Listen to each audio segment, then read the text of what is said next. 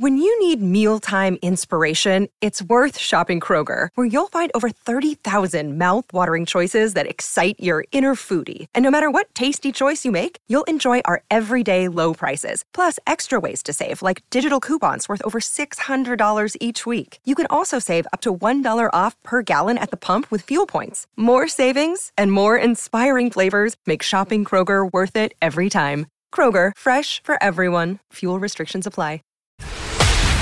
This is a Knewz.com special report. Two more children have tested positive for monkeypox, bringing the total to four. The news comes as more and more cases are reported throughout the country. It's a worrisome sign as in the coming weeks many students will head back to school. According to reports, two children in Indiana tested positive in recent weeks. Last month, two other children tested positive. According to CDC data, there have been more than 5,800 total cases in the US and the disease is present in all but two states. California and New York City have declared health emergencies to try and combat the spread. Monkeypox is often known because of its sores, though it's not typically deadly. It is used spread from direct contact or touching surfaces that have been used by someone with monkeypox.